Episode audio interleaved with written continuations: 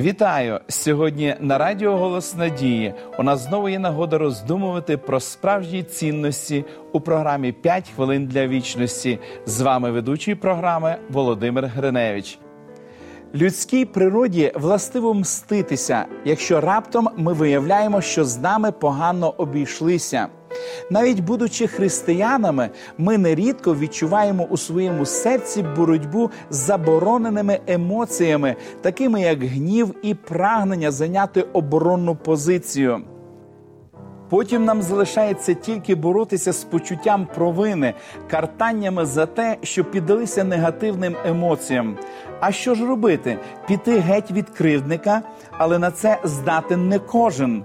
Дехто запитує, чи розуміє нас Бог, чи він просто веде рахунок, відзначаючи випадки, коли ми зазнаємо поразки або здобуваємо важкі перемоги.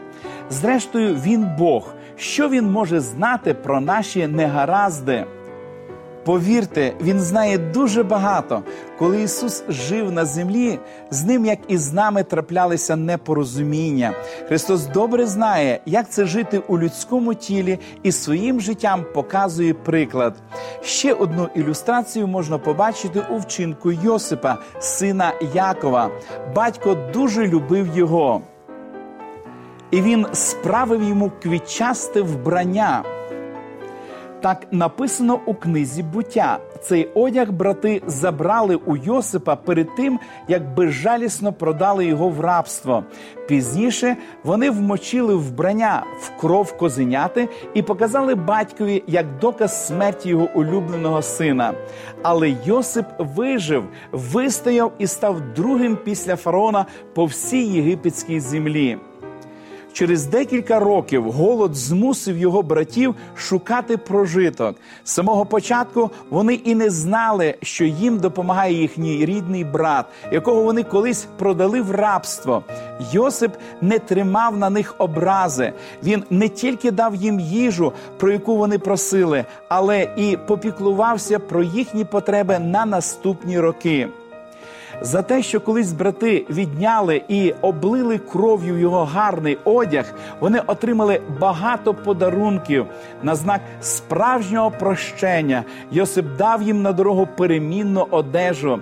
Це було більше, ніж просили брати, більше ніж вони очікували або заслуговували.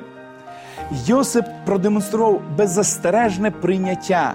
Їм не довелося мати справу з його ображеними почуттями і стосунки між братами налагодились. Яка дивовижна любов, яка надихаюча чуйність явлена в служінні відновлення дружби. Коли я усвідомлюю, що саме так Бог ставиться до мене, моє серце пом'якшується до тих, хто завдає мені болю. У них я бачу себе і в своєму серці можу тільки бажати, щоб вони побачили Бога. Помолимось, дорогий Господь. Ми знову і знову вдячні тобі за ці гарні ілюстрації на сторінках святого письма. Господи, ми вдячні Тобі за історію Йосипа, який продемонстрував свою велику любов до братів, які його свого часу образили. Господи, можливо, хтось і нас образив. Допоможи нам проявити гарні відносини, гарну любов, простити і не згадувати. Благослови наших телеглядачів, благослови, Господи, і їх усьому, благослови країну нашу, Господи, даруй мир, порозуміння, дух прощення, щоб ми могли жити у злагоді і славити Тебе завжди усьому. Молимось в ім'я Ісуса Христа. Амінь.